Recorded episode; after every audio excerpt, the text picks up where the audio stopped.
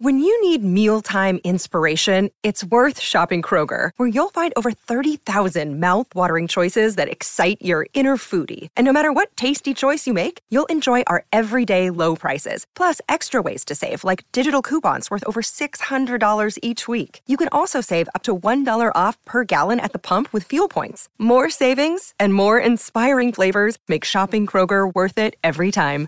Kroger, fresh for everyone. Fuel restrictions apply.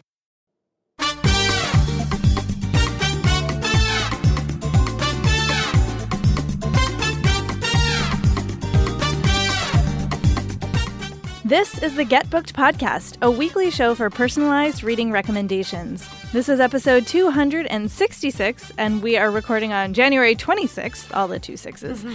I'm Jenn Northington. I'm here with Amanda Nelson, and we are coming to you from Book Riot. Hello, Amanda.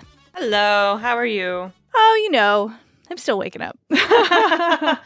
Yay. It's very gloomy. yeah, yep, yep. Both of us are just waiting for snow to happen, and it's not happening. Mm-hmm, So that's that's our story today. I'll just impatiently drink cocoa. oh, life is hard.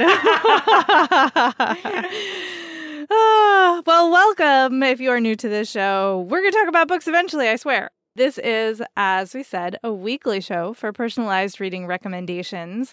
And you can send in your request if you would like via either email, getbooked at bookriot.com, or you can drop it in the form that's at the bottom of the show notes on the site for every episode. And you can send in a request for you, for your book club, for a friend or a relative, really whatever.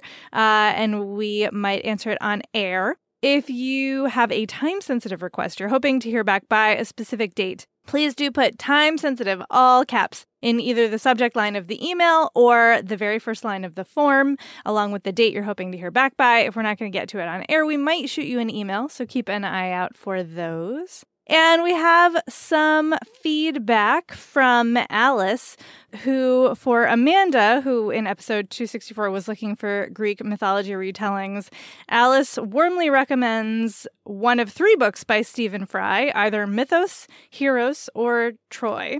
Fry is hilarious, extremely true to the original myth, and very good at explaining all the dynamics behind each of the stories. Plus, he is a great storyteller. All right.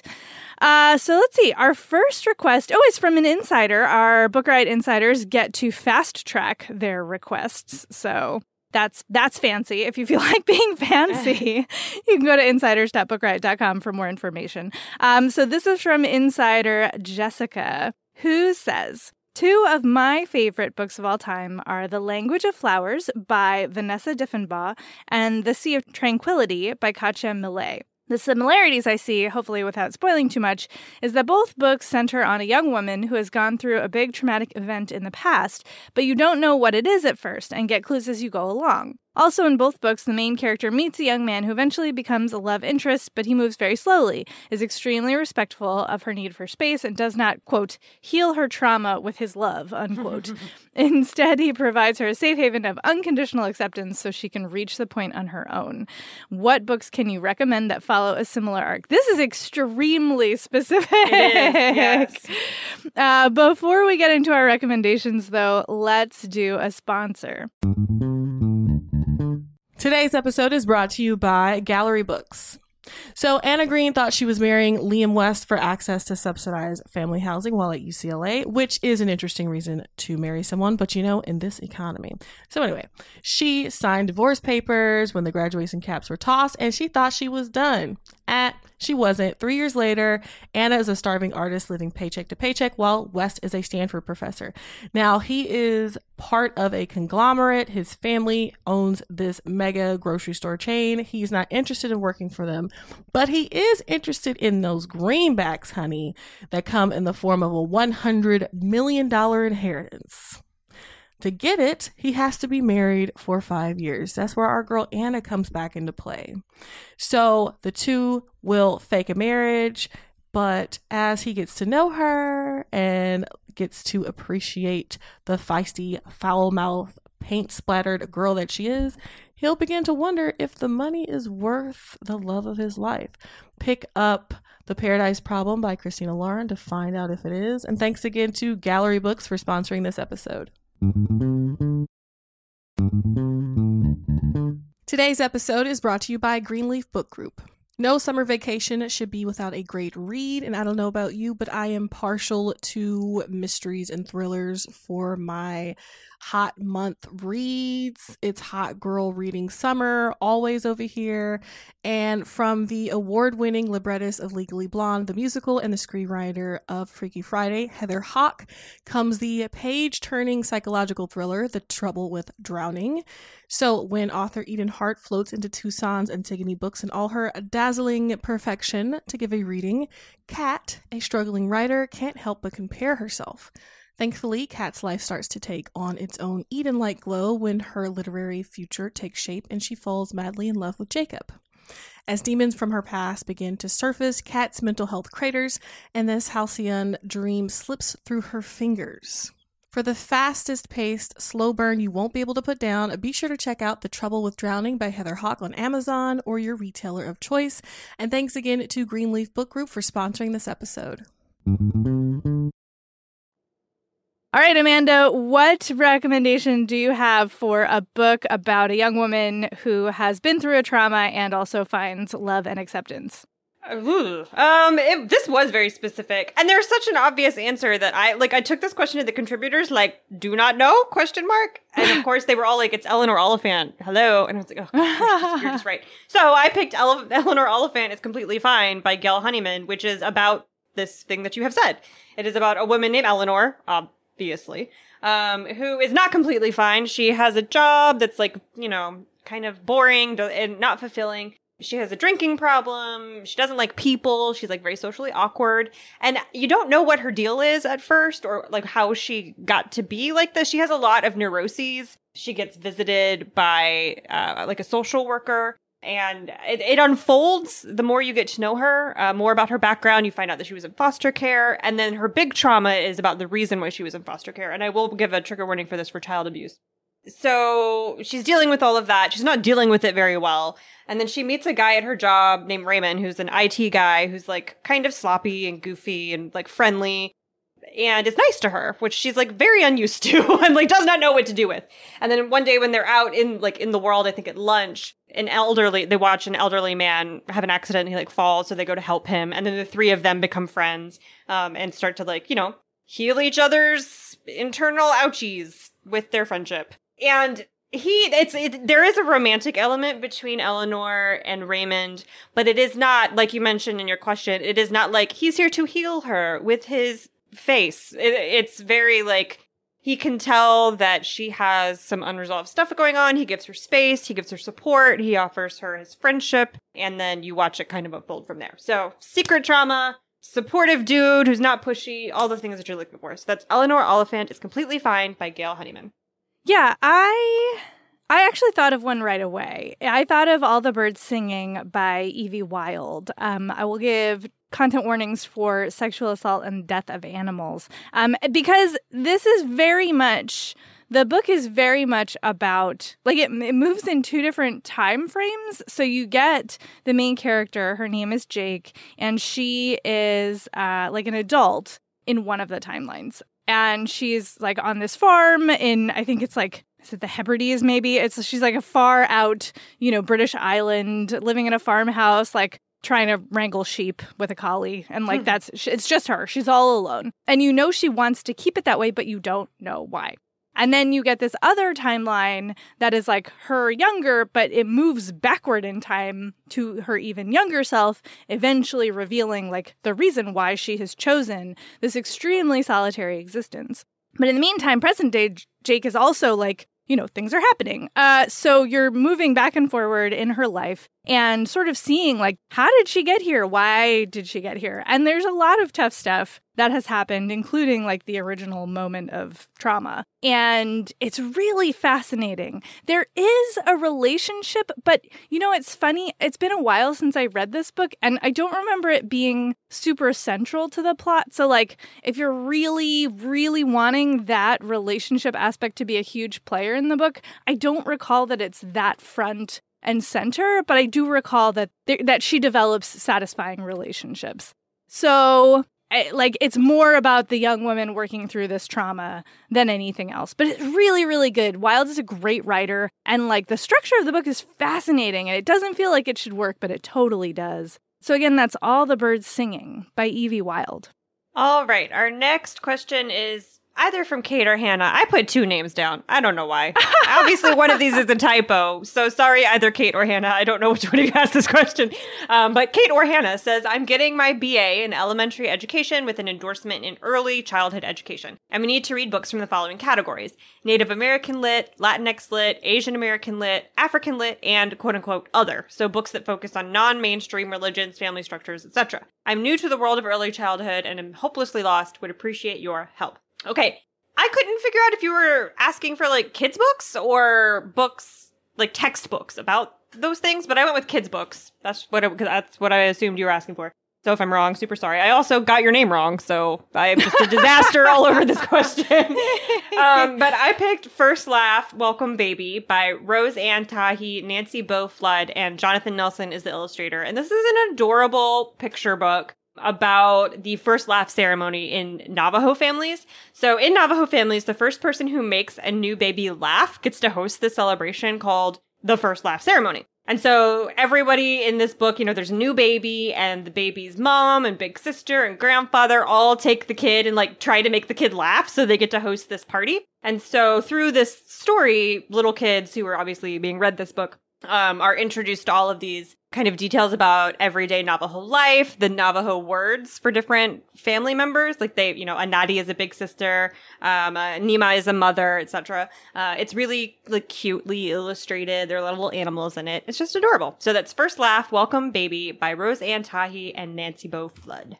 Yeah, I had the same question as Amanda, and I also went with a picture book. Uh, so I picked Amy Wu and The Perfect Bao by Kate Zhang and Ch- Charlene Chua. And this picture book is adorable. Uh, it's about a little girl named Amy whose family makes these amazing bao, which are these uh, small dumplings. And they make them by hand. I know this book made me so hungry, just for the record. And uh, her, you know, her grandmother's bao, her father's bao, her mom's bao, they always turn out perfect, but hers are always like kind of wonky. Like, oh, they're too big, they're too small, they don't have enough filling in them. So one day she's like, I'm going to do it. I'm going to create the perfect bao. And it's basically her quest to do that thing. And she's got like a little cat sidekick, and the illustrations are really fun and vibrant. And I just like, I'm going to buy this for a bunch of people because it's just so much fun. There is also, bonus, a recipe for bao in the back of the book. So when you get done reading this and are starving, you now have a recipe option. um, and yeah, I loved it. It was great. So again, that's Amy Wu and The Perfect Bao by Kat Zhang, illustrated by Charlene Chua. All right, our next question is from Isabel, who, oh yes, who is from Orkney and asked about trees because the Vikings chopped all the trees down. Hello, Isabel. We do remember you. Uh, okay, so let's see. Isabel is looking for fiction recommendations that have a marine conservation theme. Due to some super trawlers that came through the area, we have sadly had some issues with strandings and deaths of marine animals, particularly orcas and seals, and it is now a rare week where I do not come across one or the other. That is really sad. That's terrible. Uh, Isabel says any fiction recommendations with a theme of marine life or conservation would be much appreciated. Amanda, what did you pick? I picked The Island of Sea Women by Lisa See, which is set on Jeju, which is a small island um, in Korea. And it is about two women who are best friends from like they meet when they're seven, Mija and Young Suk, and they work in the ocean with their village's diving like collective, which is all women. And this is a very matriarchal village society um, where the physical labor, the like really tough physical labor, is done by women, and it's mostly in the ocean. And women who are going to be doing that labor start their training super, super young, like elementary school age, super young. And they're, you know, diving to harvest food for the village in different seasons. They have they have to what do you call it? Um die for a long time. I know there's like a technical term, but I can't remember it. They have to dog die for a long time, very into to like really deep waters and hold their breath forever. So the training starts super young so that they can hold their breath for minutes and minutes and minutes. And a lot of their training and a lot of their, you know, work throughout the years that they're doing these jobs is based around conservation because they know, you know, if you overharvest an area, there's not going to be food there next season for you to go back to. Um, so it's it's very uh, ecologically focused. It's historical fiction, so it opens in like the early 1900s when these two girls meet, and then it, you're you're with the two of them in their relationship through Japanese col- uh, colonization, World War II, the Korean War, um, and on up into like the invention of wetsuits, which were like became super handy for these women whose entire lives are spent in the freezing cold ocean in all seasons. Mija, her father is a Japanese collaborator, which uh, you know m- marks her as an outsider in the village for like the rest of her life. Um, and the other girl, Young Suk, is supposed to inherit the position of leading this group of female divers. So she's in like a really weird, kind of like awkward position. This is her best friend, but her dad is like a traitor and a criminal and what are we going to do about it and but they like remain best friends but there's now there's this like weird trust issue that they have and it's just all of these like big international incidents that are happening, you know, throughout the, the world that affect this little village and this group of athletic ocean divers and their um their friendships. It's like, you know, the, the story of the world told on a really small scale with a big dash of conservation and marine living in there with it. So that's The Island of Sea Women by Lisa See. I picked a speculative fiction novel that I read years ago and that I still think about regularly. It's The Man with Compound Eyes by Wu Mingyi, translated by Darryl Sterk. Um, I'm going to give content warnings for suicide and loss of a child, uh, suicidal ideation. And yeah, this is this is a really interesting, weird, weird, weird, weird book. It has two sort of storylines that start off separate and then intersect. One is on the island of Wayo Wayo, which is like, you know, I just like don't know how to not give spoilers for this. Anyway, okay, so it's this island and it's a very insular place and every second son has to leave the island on the day he turns 15 and he uh like the the character you're following there Atile'i is getting ready to leave. And like it's kind of understood that like these kids don't make it. Like they leave and they're probably dead. But he is he's a really strong swimmer. He's a good sailor. He is determined to like find other lands and interact with other people and then you go to Taiwan, where there is a woman named Alice who is struggling with depression and suicidal ideation after losing her husband and her son. Um, and she is in not good shape. Uh, but then a huge amount of trash, like brought up by, I think it's a tsunami, uh, crash lands on the shore near her house and brings Atile'i with it. And she encounters this boy and they start to shape each other's lives. And the Pacific Garbage Patch is a huge part of this book. And there's all kinds of other things at play here, but our interactions with the ocean and specifically like all of our plastic trash that has created this, you know, gyre in the ocean is a huge part of the book. So I think it will, you know, both satisfy your itch to read more about that, but also it's just a really intense, interesting, fascinating, strange book. So again, that's The Man with the Compound Eyes by Wu Mingyi, translated by Darryl Sterk. All right, our next question is from Leslie, who says, I'm looking for more romantic heroes like Dawsey Adams from the Guernsey Literary and Potato Peel Pie Society, the strong, silent type with still waters running very deep, someone who falls hard but doesn't know what to do about it, something with lots of pining. I'd be interested in either genre, bleh, genre romance or a significant romantic subplot in any other genre. Okay. Last week we had a bunch of questions about no pining, and now we want lots yeah, of pining. So like I love the so funny the pining seesaw. I don't know the seesaw pining. I don't know what that is. Um, so I picked "Wrong to Need You" by Alisha Rai, which is a, just a straight up genre romance, just a romance. And it's the second book in the Forbidden Heart series. Usually, I will say you don't need to read romance series in order. I think this one might actually be helpful to read it in order because all of the characters or all of the couples in the book are from either side of a family feud, and you get most of the context for the feud in book one. So I will say, just read book one. You will love it. It's amazing. Don't, whatever, don't at me. And then you'll get to this one, which is book two with the strong silent type. Jackson is the main character. He is a strong silent type. He is silent in the streets and silent in the sheets. Like he is just still waters, still waters. Uh, and he has been accused of a crime that he did not commit 10 years before the book opens, and he is like fled. He's been working as a chef in various restaurants. And he was, before he left town, he was in love with his brother's wife, Sadia, which, you know, hashtag awkward. And so his brother has died before the book opens. And so he is coming back into town to like check on her. He can't forget her. Um, she has a son, so he has a nephew that he's never met and like he wants to, you know, connect with. So he comes back into town and she, Sadia, has inherited a cafe that she is running and not, not like super well. I mean, she's not failing at it, but it's a lot of stress and she's a single mom and it's just like a lot to do. She's bartending at night. It's like a whole thing. And so he shows up and is like, Hey, I can help you. And she's like, Sweet. That sounds nice. Where the heck have you been for 10 years, you piece of crap? Like, she's real mad about him just up and disappearing um, and leaving her, you know, because they were friends before he left. And he just like abandoned her. So she's real mad about it, big mad. And he's like still in love with her. And there's just a lot of pining, just pining central. Um, it's romance. So I'm sure you can imagine what happens. Like, quite explicitly if that's what you're into. I am. um, and yeah, it's like very steamy. I love Sadia. She's an amazing heroine. She's a single mom, which we don't get enough of in in any genre, but especially in romance. And she's like very dominant in the bedroom and outside of the bedroom and just everywhere she goes, which I appreciate. Um, and Jackson is just yummy. Like he's a cinnamon roll. He is very sweet, but like doesn't know how to he doesn't know how to express himself. He doesn't speak much which I get when you're writing a romance, it's like how to do, you know? like if he's never going to talk, how do you make the conflict happen? Well, it turns out that you make the conflict being how he never talks. That's that's what the conflict is. It's just, oh, it's lovely, very angsty. So that's Wrong to Need You by Alisha Rai. That is my favorite book in that Alisha Rai series. Mm, yeah, of the three. It's my favorite.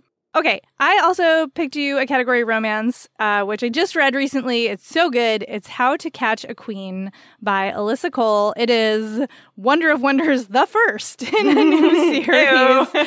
I know. There are uh, recurring characters from The Reluctant Royals, which is a previous series. Uh, so, you know, that's fun, but it is meant to be the first in a new series. So uh, you can just start here for once. And this this this sentence that Leslie wrote, uh, someone who falls hard but doesn't know what to do about it, mm. is the 100% accurate description of the hero in this book, Sanyu, who is the king of Njaza, which is an African nation that exists in this alternate world. And he has been raised by his father and his father's main advisor. And he has been raised to be like literally the strong silent type. Like he mm-hmm. has to be the strongest, he has to be the most respectful, he has to be the most confident, like he has to be all of these like kingly qualities. He's not allowed to be anything else. So he literally has no idea how to do feelings. He has them. They're like in there and he actually has quite a bit of anxiety. Um oh right, I meant to give a content warning for a description of panic and anxiety attacks but he like doesn't he's not allowed to feel things like fear or anxiety. So he just like decides that he doesn't even though he obviously does. And he has no idea how to like be a person in this way because nobody has shown him. Um, and he there's this custom in this country where the king will marry a short-term queen and then just like repeat indefinitely because in the religion there's like you know the there a true queen has to fill like x y and z boxes and it's just impossible for any normal human woman to fill those boxes so none of them can be a true queen so they're just temporary. And he has been pushed to wed the first of what is supposed to be a, tem- a parade of temporary queens. But shanti who is the temporary queen in question is like, well, I have worked very hard to get to be a queen, and I am not giving up without a fight. Like, she grew up you know, underprivileged. She has worked really, really hard. She has always wanted to be a queen since she was a kid. And, like, unlike all of us who have wanted to be royalty as children, she has stuck with it. She has geared her entire life around the, uh, like, trying to one day become a queen. And she's like, arranged marriage? Fine, no problem. Where do you want me to go? I will show up and I will be the best dang queen that you have ever seen. And so, Big queen energy. Yeah, biggest, que- biggest queen energy. So she is the person who's supposed to be this temporary queen. She's like, mm-mm. And uh, the conflict, it, it extends into all of these interesting directions. I mean, there, there are these advisors who are like telling Sanyu who he has to be and what he has to do all the time. The kingdom is in kind of a shambles because, as much as Sanyu idolizes his father, he was like not the best king in various ways. Um, they're dealing with a legacy of colonialism that has really, you know, it's very difficult to overcome. And there's there's real issues between Shanti and Sanyu also, as well as it's a romance novel, lots of attraction. So it's just a really amazing look at like, yeah, how if you are a grown man who has been like surrounded by this sort of toxic toxic masculinity ideals for your entire life like even if you haven't internalized treating women poorly which he has not he still doesn't know how to like be a human who talks about his feelings. So, like, how do you figure that out? And that is basically what this book is about. It's lovely. I loved it. Uh, so, again, that's How to Catch a Queen by Alyssa Cole. All right, and now it is time for another sponsor. Today's episode is brought to you by Disney Books. Do y'all like Caribbean mythology? What's more, a thriller inspired by Caribbean mythology? If you do, I got something for you. A must read thriller that draws from the darkest corners of Caribbean mythology from acclaimed author Sarah Dass, who crafts a chilling tale of magic, murder, and how far we'll go to protect what's ours. It's perfect for fans of Angeline Boulley and Tiffany D. Jackson. So, unlike other people on the small island of St. Virgil, Selena da Silva does not believe in magic. She has a logical mind. She likes botany. She wants to study pharmacology. But then her mother gets sick and she's tethered to the island and she has to make money. So, what does she do? She cons a couple gullible tourists with these useless talismans and phony protection rituals. But then one of the tourists ends up dead and at the center of a strange string of murders. And the truth Selena has been denying can no longer be avoided. There is evil lurking in the forest that surround St. Virgil. Now, to find out what that evil is, make sure to pick up It Waits in the Forest by Sarah Dass. And thanks again to Disney Books for sponsoring this episode. Today's episode is brought to you by Avid Reader Press. So, this next book is a really fun sounding mashup of different genres. There's a little time travel, a little romance, a little spy thriller action going on. So, in the near future, a civil servant is offered the salary of her dreams and is shortly afterward told what project she'll be working on. A recently established government ministry is gathering quote unquote expats from across history to establish whether time travel is feasible for the body, but also for the fabric of space time. This is an exquisitely original and feverishly fun fusion of genres and ideas. The Ministry of Time by Kaliane Bradley asks, What does it mean to defy history when history is living in your house? Kaliane Bradley's answer is a blazing, unforgettable testament to what we owe each other in a changing world. It kind of gives Outlander meets Cloud Atlas, or If the Time Traveler's Wife was written by Sally Rooney or Colson Whitehead. Make sure to check out The Ministry of Time by Kaliane Bradley. And thanks again to Avid Reader Press for sponsoring this episode. I am just going to talk forever. Okay, so our next question is from Laura, who says, I'm looking for a recommendation for a friend who's having a hard time. She's looking for books that will be very captivating and engaging, and although they don't have to be constantly uplifting, hopeful would be vastly preferable to bleak. Recently, she's enjoyed Eleanor Oliphant is Completely Fine, Olive Kitteridge, and books by Hannah Kent, although those were far more brutal than she is looking for right now. I recommended Sorcerer to the Crown, and she's loving it. Fantasy welcomed. Amanda, what did you pick for this question? I picked The Ruthless Lady's Guide to Wizardry by C.M. Waggoner, which I'm not finished with, but I'm listening to on audio, and it is delightful. It's like a magical lesbian version of like Oliver Twist or any any kind of Dickens. Insert your Dickens. That sounds like a, something else. Woo! Lost the plot. I've lost the plot, y'all. Okay, so Dellaria Wells is the main character. She goes by Deli. She is a petty thief and with a drinking problem in this like Victorian-ish kind of London. The city is called Lice Court. It's whatever. It's London. And it like everybody's addicted to gin and opium, and everybody's a criminal. Like it's just very Dickensian. Um, and so she is poor. She's been cursed by her landlady. There's magic here. She's a fire witch. She's been cursed by her landlady that if she doesn't pay her rent within the next like week or so or whatever, the landlady's gonna like put boils on her or something terrible. Oh my god. Right. So she's like, well, this is not good. So she's like looking for a job. So she finds, she sees a want ad for a female bodyguard to like a very wealthy woman who's about to get married and feels like her life is being threatened. And Dellaria is like, whatever, rich people are so hysterical. It's probably nothing. It sounds like an easy job. I will go do this thing and then I will not get boils put on me by my landlady. Everything will be fine.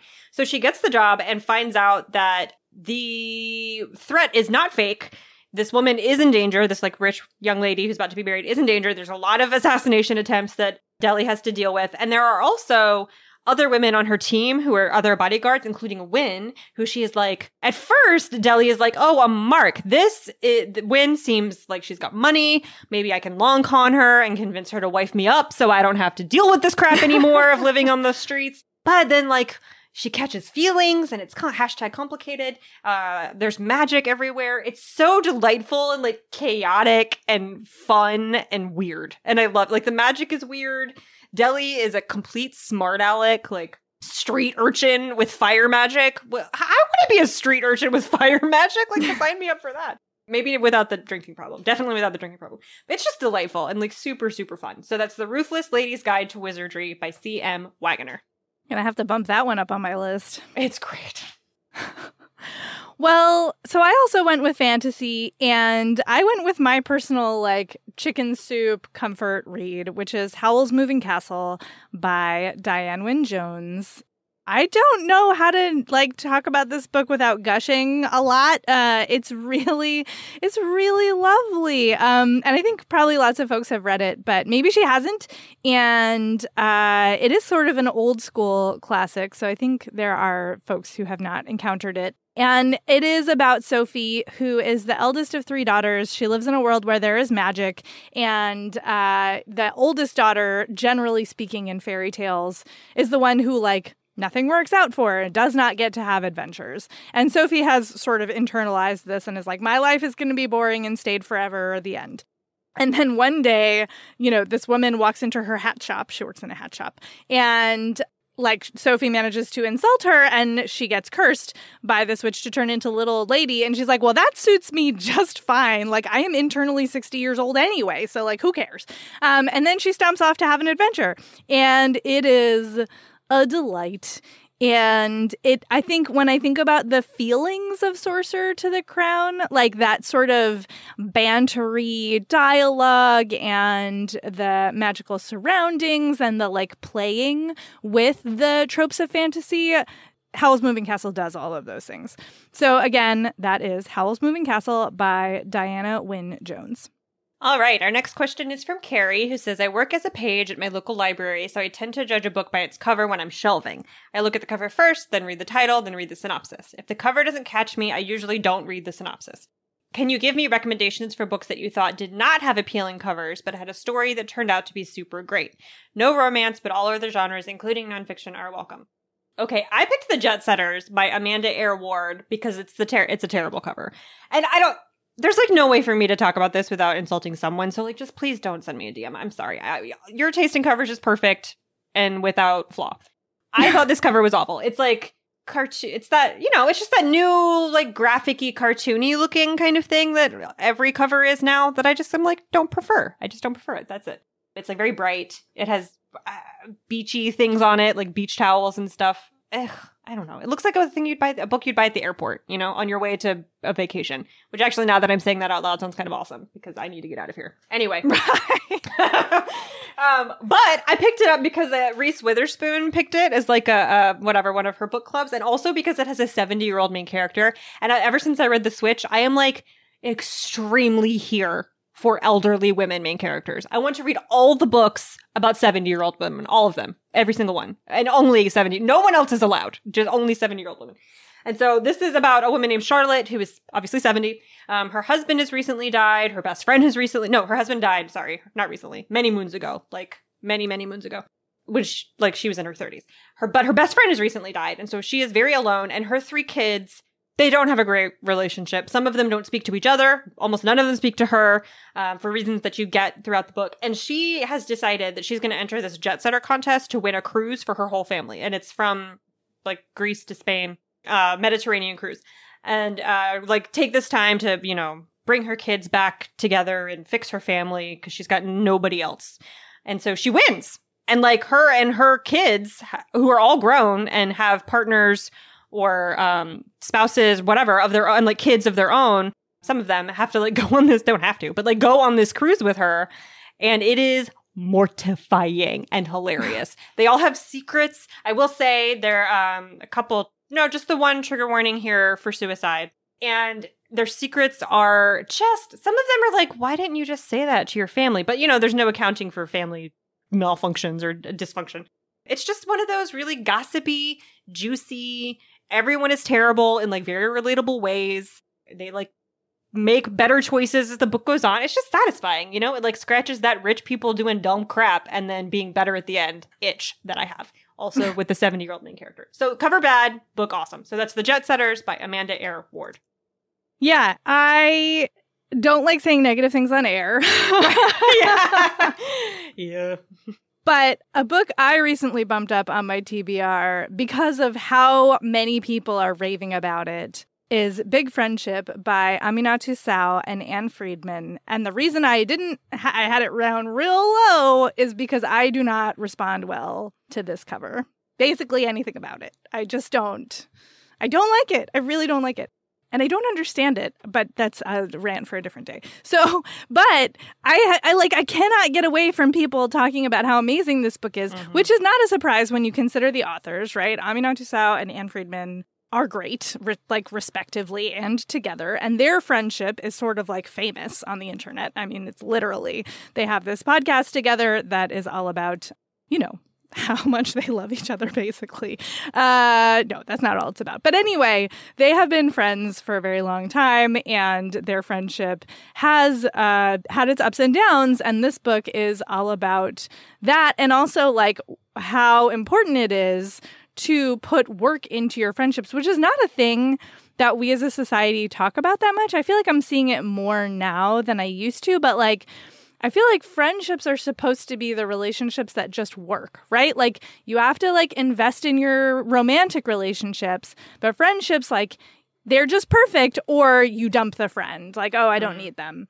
But that's not that's not true of any relationship in life. Like that's not how people work. That's not how friendships work, not good ones and, you know, that's not how anything works. So this book is very much about like why it's important to put energy and, you know, think about friendship in a different kind of way than we're used to seeing it portrayed. And I I'm excited to read it except for that I really I really don't like the cover. so again, that's Big Friendship by Aminatou Sow and Ann Friedman. All right. Our last question is from another Lauren uh, who says With the world as crazy as it is now, I'd love to find some really happy novels to dig into. It doesn't matter the genre, I just need some escapism. Amanda, what escapist book did you pick? I picked The Bookish Life of Nina Hill by Abbi Waxman, which is a novel about the human embodiment of millennial Instagram neuroses. That's just what it is. So Nina Hill is uh, a lot of people will find her very relatable, is the thing that I'm gonna say. She's like very neurotic. She is a millennial. She's about to turn 30. She lives in California and works at a small independent bookstore. Um, she has a lot of anxiety because who wouldn't when you work at an independent bookstore? Mm. I have experience with that. And she has a cat and really likes to bullet journal and is very good at trivia. And these are the things that make up her day. She is like super happy with it though. Like she's not very interested in changing anything about her life. She doesn't really like meeting new people. She's an introvert. Uh, her mother is a very like famous photographer, jet setter who had her um, ad, as a single mom and then kind of like left her in LA with a nanny and ran off to continue her life, which is fine. Like Nina does not have resentment about that because her mother is an amazing hilarious visitor into her life and her nanny was great so she's not like mad about it. It's just another like she does she's not great at forming really intimate connections with other people. And then one day when she's at work at the bookstore uh, an attorney comes in and tells her that her father who she did not know existed well exi- obviously exi- had to exist because she's here but like does not know anything about him has died and has left her a lot of money in his will. And not only is that happening but he had three wives other than um, her mother who all had children. So she has this huge extended family that all live in LA and they all went to meet her because she's in the will, you know, and that's a problem for some of them. Some of them just want to meet her out of curiosity. And so she freaks out because she's not like interested in meeting other people. She did not realize, you know, that she has she's now got like 14 brothers and like what do I do with 14 brothers? I just want to go to trivia and sit with my bullet journal and like read my books and talk to my cat. Like, oh my god, you know, she just like freaks out. But that's kind of it. Like there's some romance conflict uh, in it, not with any of the brothers, obviously, but with like somebody from another trivia team. And it's just about a like 30 year old woman who has some family drama and inherits some cash, maybe. You don't really know what her inheritance is. And like works at a bookstore and has a cat named Phil. It's super funny. And Abby, I know it's really great. That's Abby, a, that is quite a name for a cat. it's a good, it's good. And he like brings her dead earthworms. Oh yeah. Her writing style is very Bridget Jonesy. Like it's an it's an interior monologue that's witty and self-deprecating, very neurotic, as I've said. Um, it can be a little fire hosey at times, where she starts to have. It's just um, narrating her life. So like her, she's neurotic about picking her tea. She's neurotic about going to work. She's neurotic. You know, she's just a ball of anxiety. But it's not unmanageable and it's not about a plague or about democracy crumbling. It's about like, what tea do I drink today? You know what I mean? It's just fuzzy. It's warm, it's cozy, it's fun, it's escapist. So that's The Bookish Life of Nina Hill by Abbi Waxman. So, in terms of escapist, I went with alternate history heist western because obviously. yes. Uh, and I'm recommending American Hippo by Sarah Gailey, which is a two book novella. I don't know if to call it series, duology. Anyway, uh, River of Teeth was the first one. Taste of Marrow is the second one. And American Hippo gathers them both together in one volume, so you get you know double the trouble. And uh, yeah, the, it's so much fun. It takes place in this alternate America in which the United States decided to introduce hippos to Louisiana to like try to bust up the cattle, you know, m- monopoly and they were like, "Well, hippos, like they they can be meat and we can farm them." that plan does not work out great. Yeah. Hippos are very aggressive. They are very fast and like they are not manageable like cows. And so uh, the first one picks up in the 1890s and like feral hippos have infested Louisiana. And this uh, sort of, you know, I don't want to call him a con man necessarily, but like he's like a very independent sort of gentleman. Winslow Houndstooth has like managed to get a very lucrative government contract to deal with the hippo problem and he assembles this like ragtag team of miscreants who of course become found family and like have adventures involving hippos and explosives and like all kinds of you know outlaws. And it's just it's really fun. It's really really really fun it is extremely escapist in the best possible way. And the casting like there's such a broad fun cast of characters. It's really it's very delightful in in a lot of different ways. So again that's american hippo by sarah gailey. And that is our show. Woohoo! Thanks so much to our audio editor, Jen Zink, who cleans up all of our flubs. Thank you all for listening. We super appreciate that. We also really appreciate it when you leave ratings and reviews on Apple Podcasts because it helps other folks to find the show, and we do love to see the feedback. Thanks go out to our sponsors for making the show possible. And in between episodes, you can find us on social media. Amanda, where are you? I'm on Instagram at I'm Amanda Nelson. And you can also find me mostly on Instagram these days at I am Jenn IRL. That's I A M J E N N I R L. And we will talk to you next time.